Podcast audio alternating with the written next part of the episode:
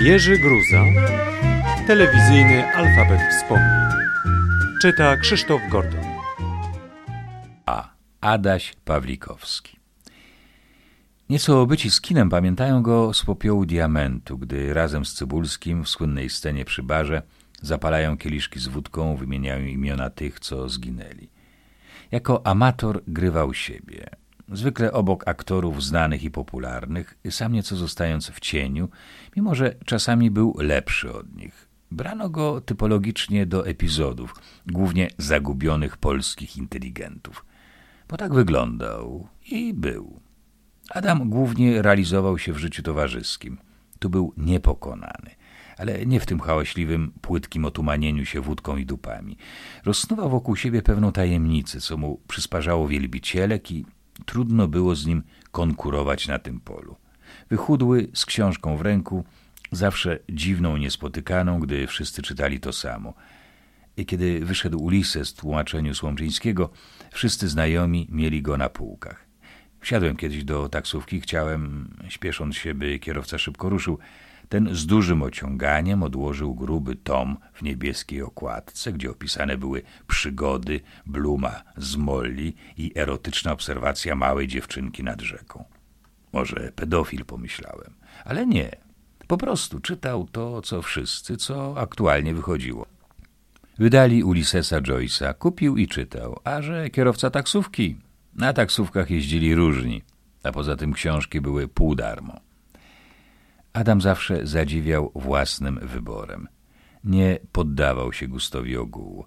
W jakimś sensie protestował. Spotykam go w kawiarni literatów. Przysiada się do stolika. Ma w ręku grubą, oprawioną w skórę książkę o czarnej okładce. Reguła klasztorna zakonu jezuitów. Cytuję mi z pamięci całe fragmenty. Gdy wszyscy ubiegali się o coraz lepsze samochody, jeździł po Warszawie na rowerze, oczywiście dobrej angielskiej marki. Uczył się japońskiego.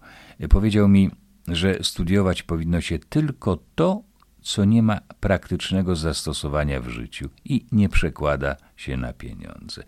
Tych nie miał za wiele, żył skromnie, od epizodów w filmach do małych rólek.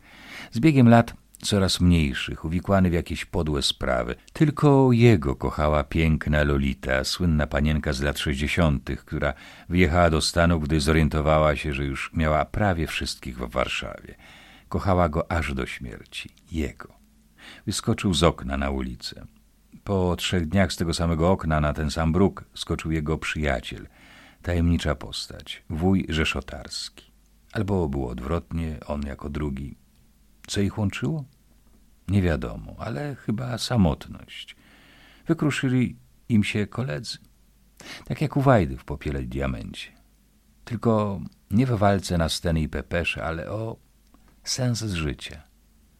Jedni tragicznie zginęli, inni wyjechali z Polski. Jeszcze inni odeszli do problemów z lewozmywakowych. em trzy, mały Fiat, wkładka niebieska do Jugosławii, etacik, telewizyjna chałtura, Zachód.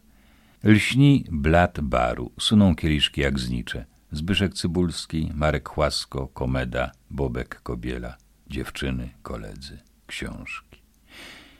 Życie zawsze chce naśladować sztukę.